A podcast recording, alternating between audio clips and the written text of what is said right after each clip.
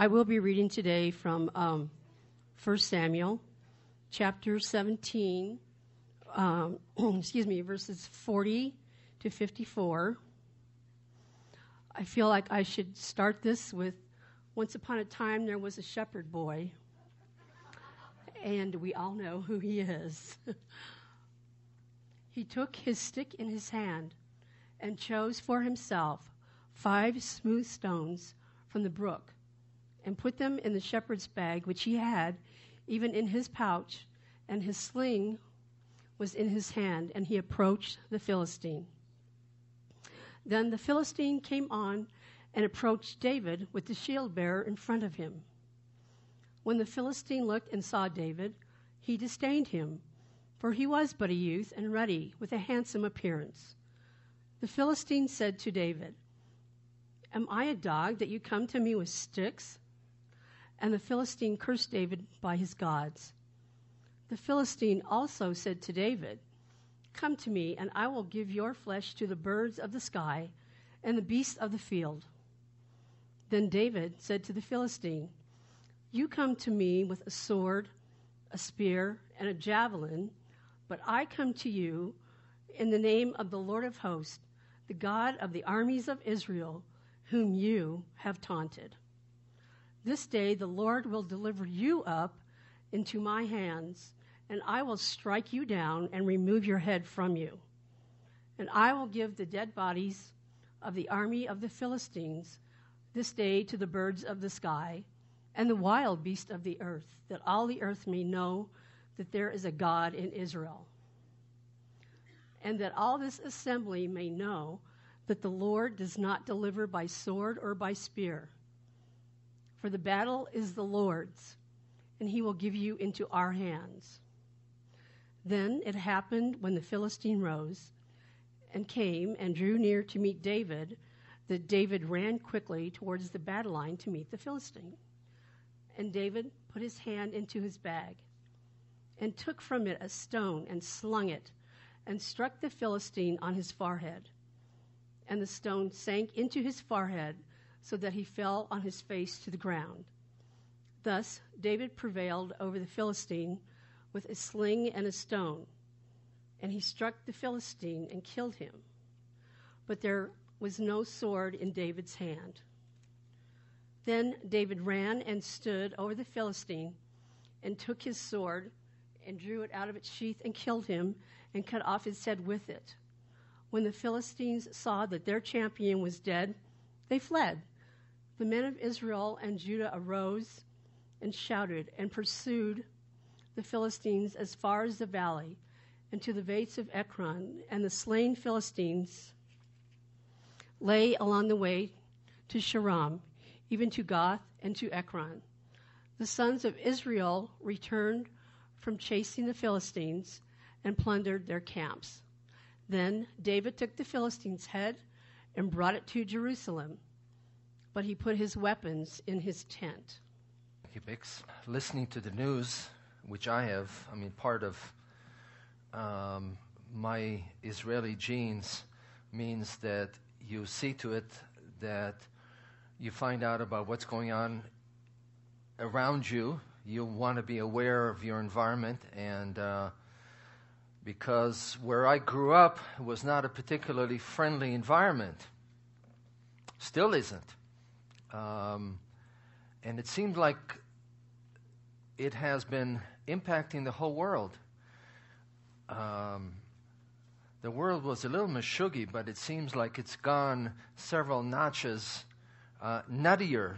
Um, at least in my, est- my humble estimation, I saw that uh, or heard that the European Union um, is planning to come to China and ask slash beg uh, for money to get through the crisis.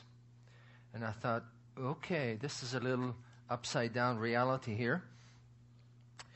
And um, our country still is somewhat uh, in an unhealthy place. I'm, I'm, sure everybody knows that. Um, and it impacts all of us in different ways. different ways. Um, financially, um, we have a number of folks who are unemployed or underemployed. And uh, the uh, Madison Avenue and and the um, retail industries are desperately trying to crank up the Christmas slash Hanukkah um, campaigns, and uh, yet at the same time, um, as you are preparing for the holidays, you see it for a lot of people. This is certainly not a leave it to beaver kind of reality. Um, all of us, you know, all of us wrestle with one type of struggle or um, crisis. This week it hit me particularly. I went to see the doctor, and um, the lab test came back abnormal. And um, for me, this had a number of, or pretty major um, buttons that could be pushed. Um, this was PSA, if you're familiar with it. Um, prostate cancer, by the way, you may know, is for men as um, as common as breast cancer is for women. But um, you know, my first response was to say not so much to the doctor, but to myself. You know, I'm really have come to a place of confidence that the Lord will provide the needed health and vigor for me so that I can be properly equipped to do the work He's called me to do. I mean, this may seem like a very simple minded perspective. I'm aware of sickness and illness.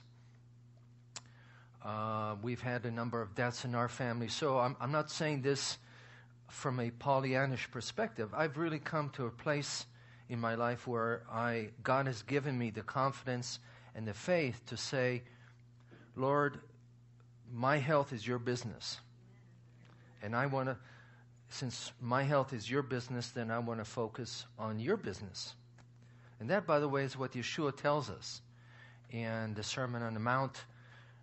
You allow your Heavenly Father to take care of your needs, your basic human needs, and He will see to it that they're taken care of in one form or another so that you can focus on his priorities and his business.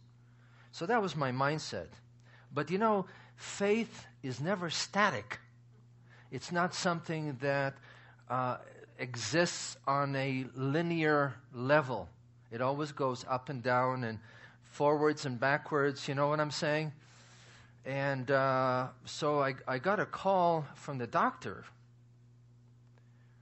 Uh, and you know that this is unusual because the doctor typically doesn't call you unless there is a real problem. Usually you have the physician's assistant or one of the other folks call you and give you information, but this time the doctor called, left a voicemail, and asked me to call. And uh, I'm not going to tell you that I stood up and jumped up and says, "Yes, Lord, you're awesome, you're wonderful, you're incredible." uh, was one of these feeling in the pit of the stomach, and faith was a little wobbly. Uh, some of you may know that I had been, I'm a cancer survivor. Um, I was diagnosed with melanoma, which is a pretty nasty one, uh, about seven, seven years ago. And uh, I've been clean, praise God, Baruch Hashem, Amen. since then. But you know the buttons, we all have buttons, folks. Yes? Am I the only one that has buttons? Um, and so I asked my, my better half to pray for me. And she did. And after a while, it went away and it shifted back into a mindset that said, okay, Lord, you are the boss. You are in charge. You're in control. And yes, it is a crisis. I don't know what's going to happen with this crisis, but you've got things in the palm of your hands. And part of reality for, for me, as it is for all of us, is that life presents crisis of one kind or another. And none of us, let, let me say that again, none of us approaches all of these crises with absolute, gorgeous, and outstanding faith at all times. It is a struggle. Faith is a struggle, folks. And because the Lord's presence in our life, we grow in faith and we learn the faith lessons so that what bedeviled us and, and what was intractable um, a year or two years or three years, we've had a measure of victory so that we can proceed and face the other giants that tend to come along as we proceed in life. And so, this passage, and by the way, I'm fully aware that no one here has ever heard of David and Goliath, right? this is uh, completely new to you. Um, but as I, as I was reading it, some things really jumped out at me, and I want to share several of those, and I want to pray, first of all, that the Lord would give all of us eyes of understanding and ears to hear. So let's take a moment and do that. Lord God, we thank and praise you that you are fully in control at all times. We thank you, Lord God, that you are the God who is greater than the giants, you're greater than the fortified cities, you're greater than any and all crises we face, and that through those crises, you teach us important faith lessons and you develop and mature us and bring us along. And we praise you and thank you for that. In the name of Yeshua. Amen. So none of us really enjoys crises, but at some point you you get the basic fact that God allows crises to come into our life so that we get desperate. And when we get desperate, guess what? We turn, hopefully, we turn to, to God and we seek Him and we spend more time in His presence than we would otherwise. And at some point, we get the fact that the crises are actually a blessing in disguise. If and as we're willing to learn from them. And you know, you know what happens with these in these situations? It's what physiologists call the fight or flight syndrome. You know, you have the adrenaline being pumped out, and, and your hands are sweaty, and and uh, blood is pumping, and so on and so forth, and all kinds of physiological responses. And uh, you can either take what they call the fight, where you grit your teeth and say, I'm going to engage in this situation, or the flight and you say, I'm out of here. This is too much. I'm gone.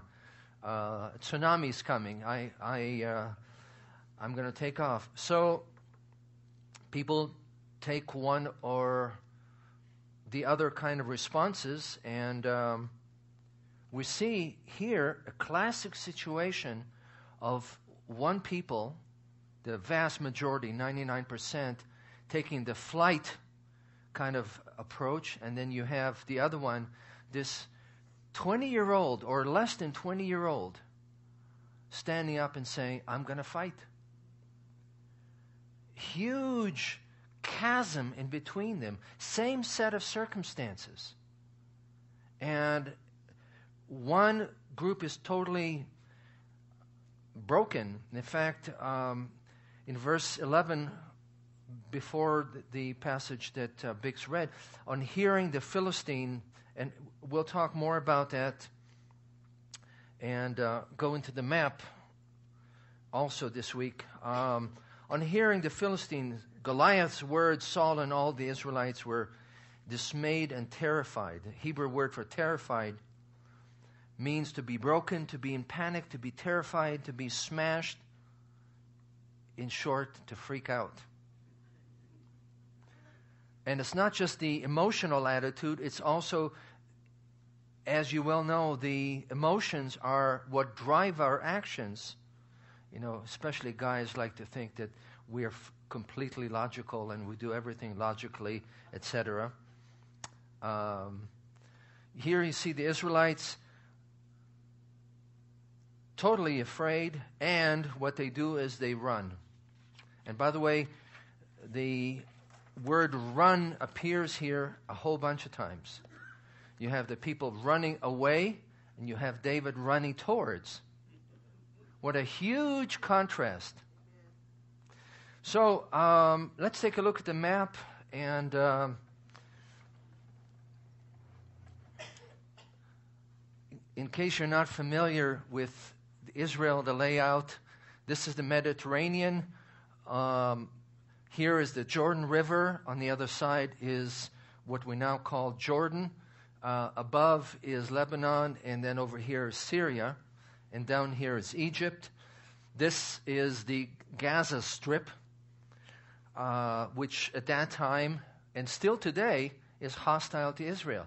Interesting, isn't it? Um, last week, when we talked about Jonathan, the Philistines came out of their base in, in Philistia and they sent arm, they sent um, uh, groups,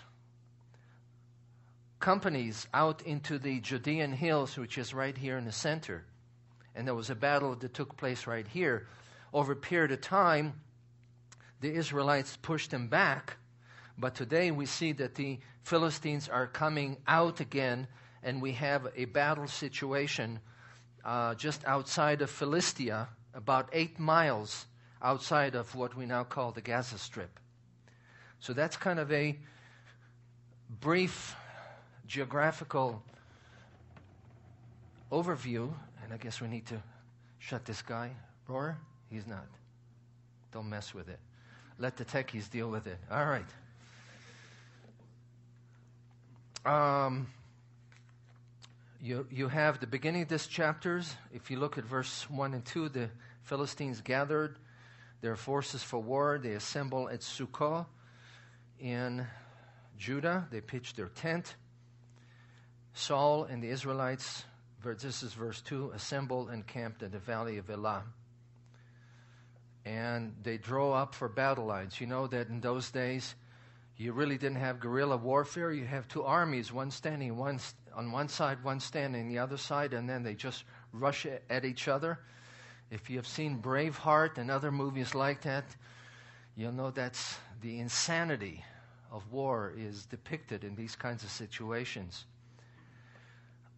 Um, crisis. And then you have out of the, and you have the Philistines um, arrayed on one hill, the Israelites arrayed on, on another hill, and in between them is what we call a vadi, which is a dry stream bed.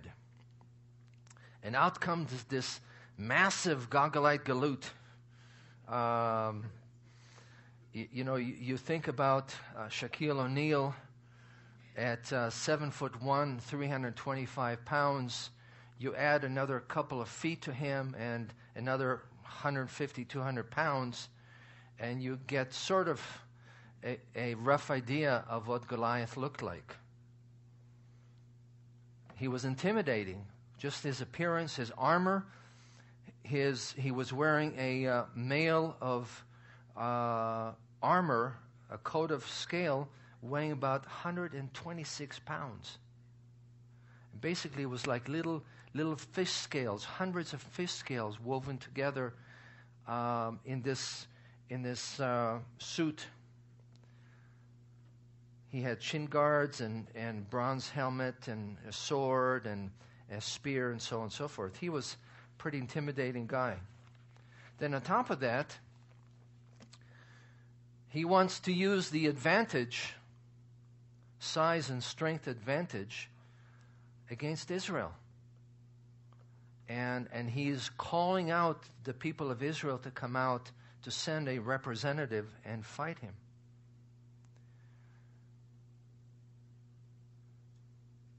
And every single day he gets out there and calls, challenges the people of Israel to send somebody out. And all that happens are the people are demoralized by fear, absolutely paralyzed, have no clue what to do. And he keeps coming out and and calling the people and saying to them,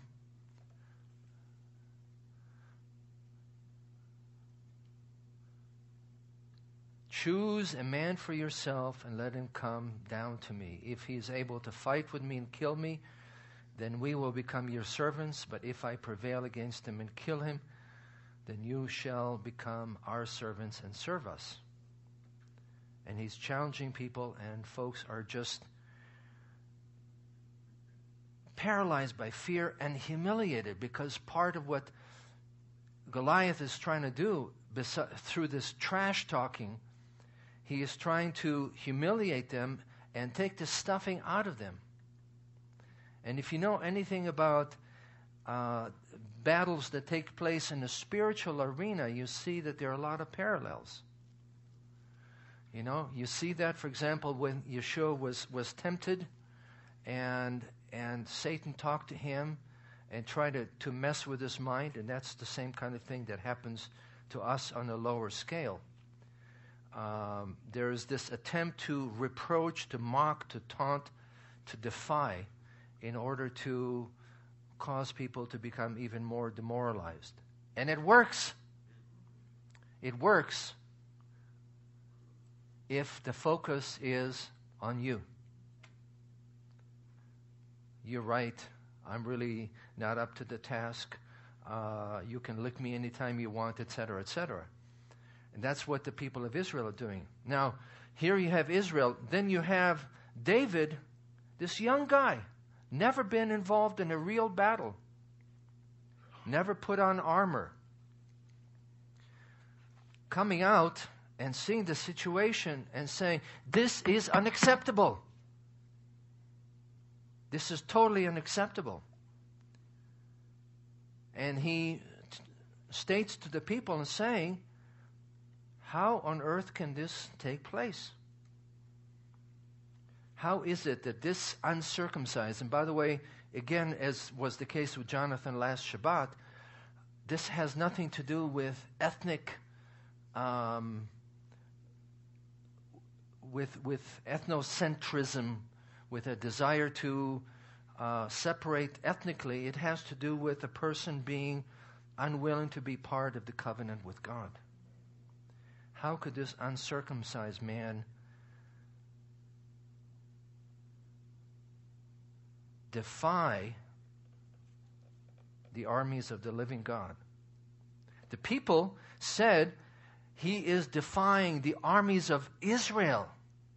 David looks at exactly the same situation and says Goliath is, is defying and spitting on the armies of the living God. Do you understand the difference? In one case, where's the emphasis? It's on the nation of Israel. God is off screen as far as the people are concerned.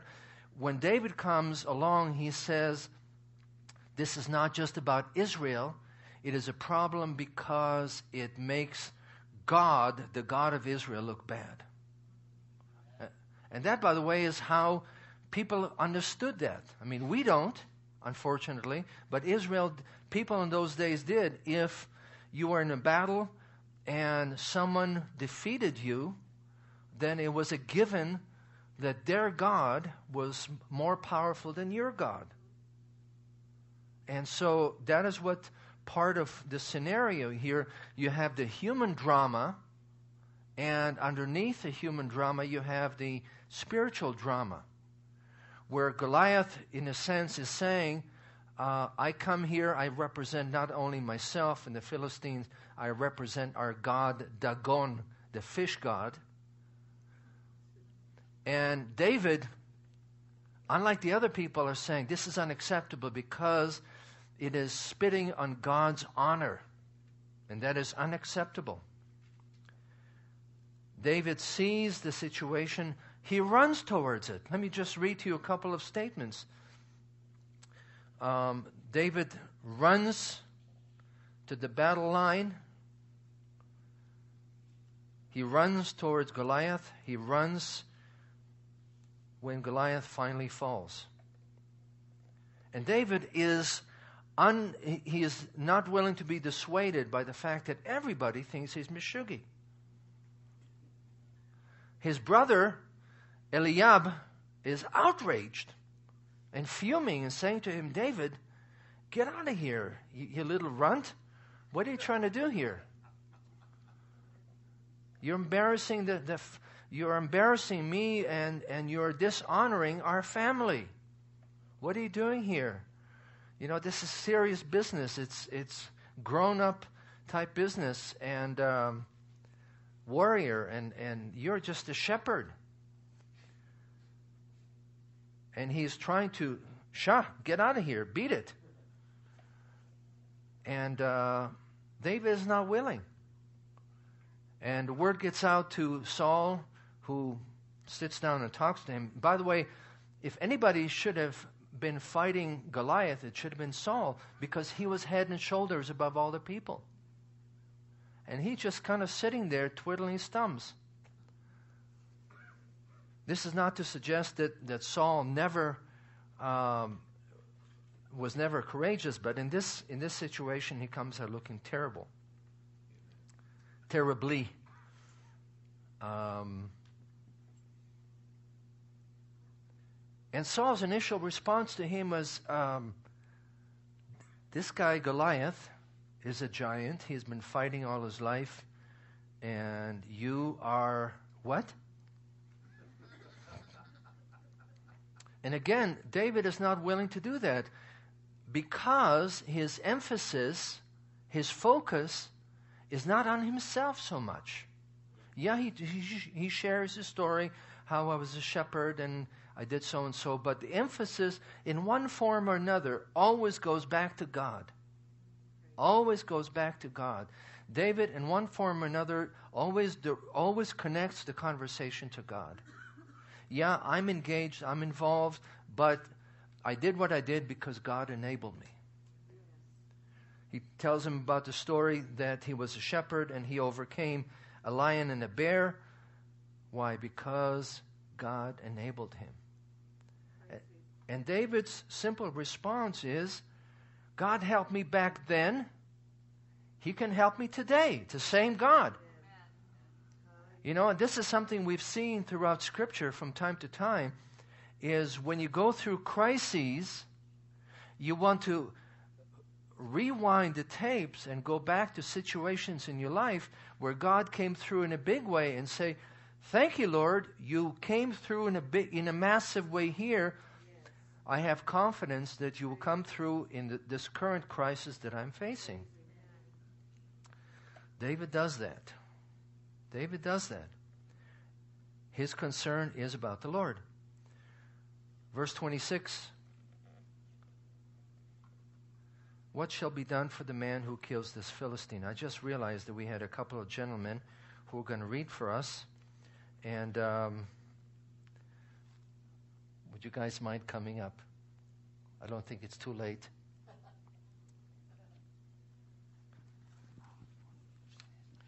Goliath stood and shouted to the ranks of Israel why do you come out and line up for battle?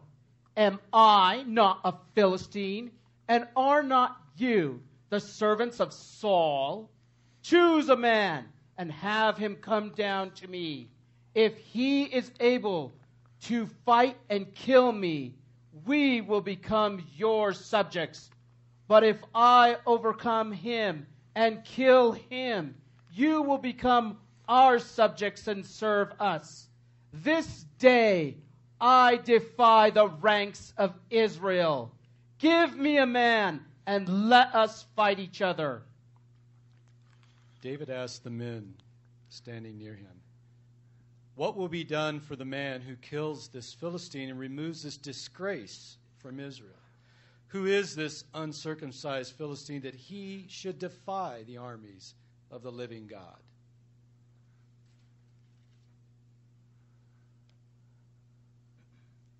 Am I a dog that you come at me with sticks?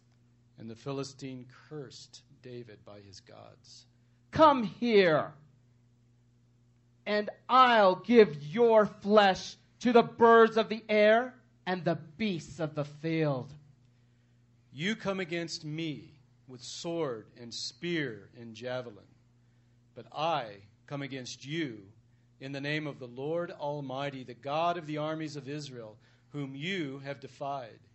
This day the Lord will hand you over to me, and I'll strike you down and cut off your head. Today I will give the carcasses of the Philistine army to the birds of the air and the beasts of the earth, and the whole world will know that there is a God in Israel. Amen. All those gathered here will know that it is not by sword or spear that the Lord saves, for the battle is the Lord's, and he will give all of you into our hands. Thank you to both of the Michaels, Michael Lang and Michael Mahoney. Thank you for your chesed. You see that, that there is the human drama and then there is the divine or the spiritual drama. David gets it.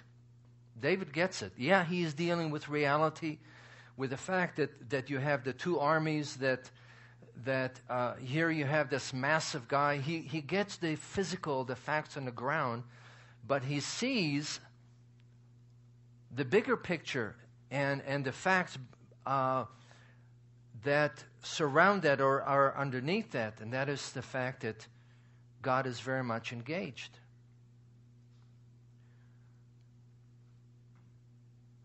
And that's where his priorities are. He wants to focus on God's business. What does it mean when David speaks about the living God?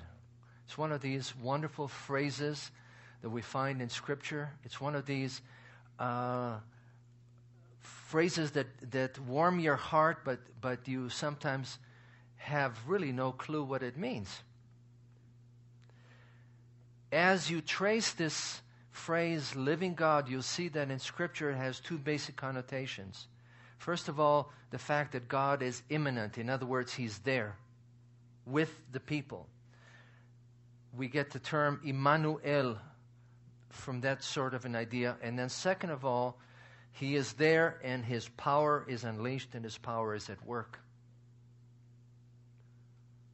That's what is meant by living God. He's contrasting the God of Israel versus the God of the gods or God of the Philistine.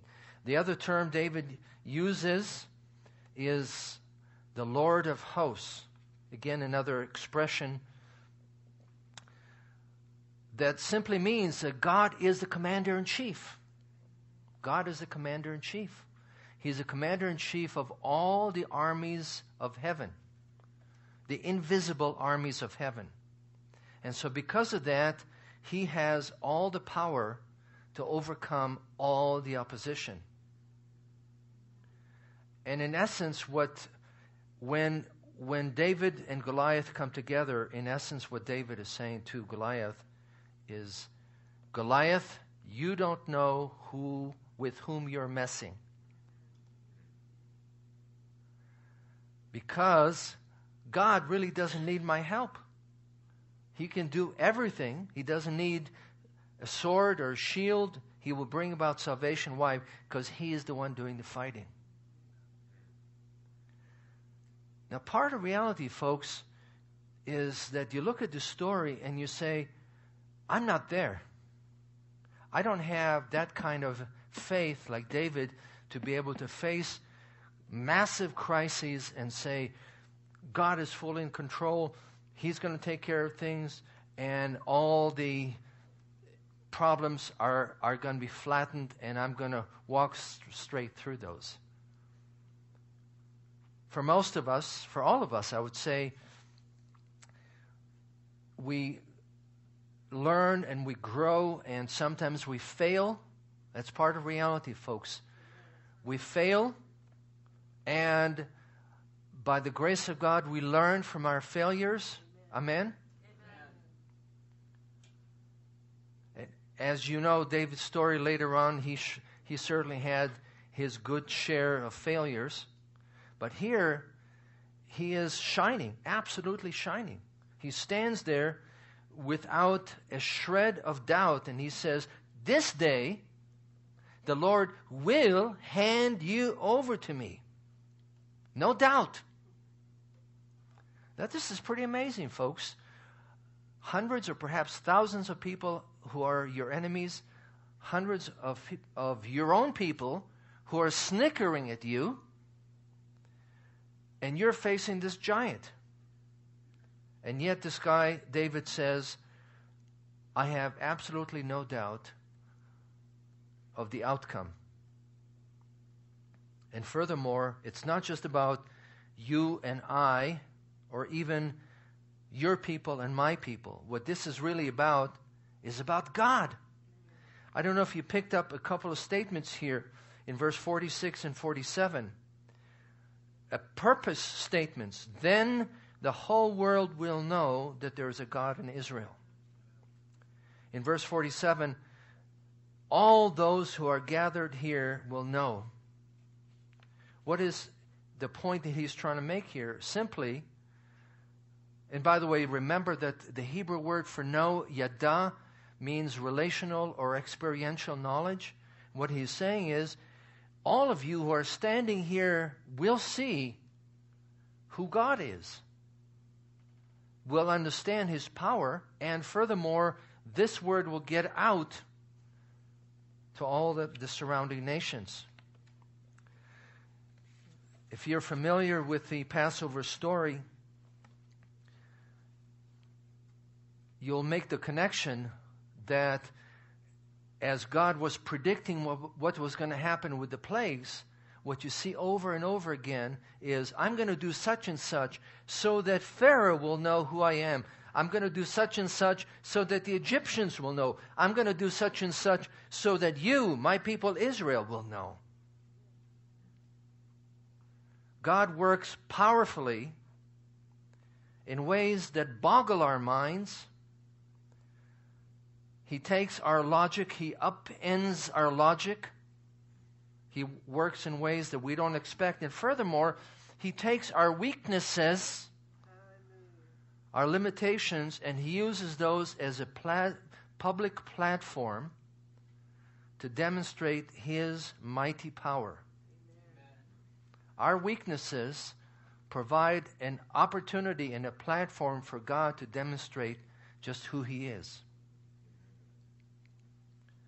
Paul puts it this way Thanks be to God who always leads us in triumphal, triumphal procession, or as one translator put it, in one perpetual victory parade.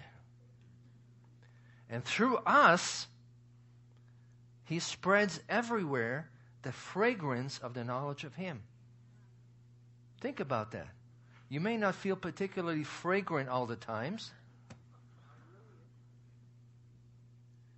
But the message in David's story, the message throughout Scripture, is that God does awesome things in our life during times of crises, during times when we're wobbly, during times when our faith is, is weak. And even when we fail, He uses those circumstances to demonstrate His power. And through that, He not only makes a statement to us, but He makes a statement to those around us. Now, what do we do? When we run into a snag, when we run into a problem, into a crisis, and we fail, what do we do? We do endless loop loops. You know, we rewind the tapes ad infinitum, ad nauseum. You know, I could have done differently here. I should have said that over here, and I could have, I, I could have been more assertive, or I should have used more, more good sense, as we say in, in Yiddish, sechel uh, how could I have done such a thing? Who I, I was so stupid, you know. you're familiar with those tapes. I imagine that everybody here uh, is familiar with those tapes. We all do it. But it is absolutely the last possible thing we need to do. That's what the people of Israel do. They're paralyzed, they're neutralized, they're totally incapable of any action because the focus is on themselves. Goliath defies in spitting on the honor of Israel. On the other hand, David sees the situation and says, Yes, there is a problem here, but God is bigger than a problem. And it's not about me, although I'm going to be the one who is going to be the agent of change. But this is really not about me, it's about God. So, yeah, he shines here. David shines here, and everybody talks about David, the hero, how this, but by the way, this is quite a day for David. He started out in his papa's house in Bethlehem early in the morning, marched 15 miles to the battle area, and by the end of the day, he is the hero of the entire nation. Think about the emotional upheaval going through, the, through his mind. But in any event, he's, he's been considered the hero of the faith for 3,000 years. He's been an inspiration to people. But who is the real hero here, folks? It's God. Why do you think David was able to do what he did? Was it because of his sheer skill with the slingshot. And by the way, it's been calculated that the slingshot, when it, it, when it released the stone, which was possibly the size of a tennis ball, the stone was traveling at 200 miles an hour. Now, I wasn't there with a stopwatch, I can't really tell you. Um, and apparently, the stone crushed his frontal skull, frontal um, cranium here, and was embedded. Now, I, I would imagine that that would uh, make quite an impact on a person.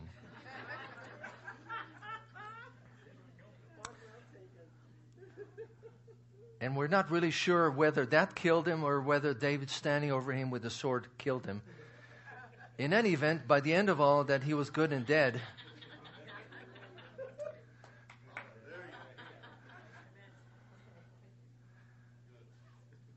David fall, uh, Goliath falls on his face. And that's, that too is very significant because if you rewind the tapes a couple of chapters, you'll see that that is what happened to Goliath's god, Dagon, the fish god, where the ark of the Lord was there and Dagon was here, and the Philistines came in the morning and Dagon was flat on his face. And when they, they didn't get the picture, they came back the next day, and Dagon was not only in his face, but his, his head was cut off. The statement was that, that the Philistines made God's hand is heavy upon us and upon Dagon, our God. Again, what had to happen is that Israel's God had to triumph. Because it's not with sword or with spear that God saves. Superior military equipment is not what gives us the victory. What gives us the victory, folks, is the fact that God is engaged. The battle belongs to the Lord.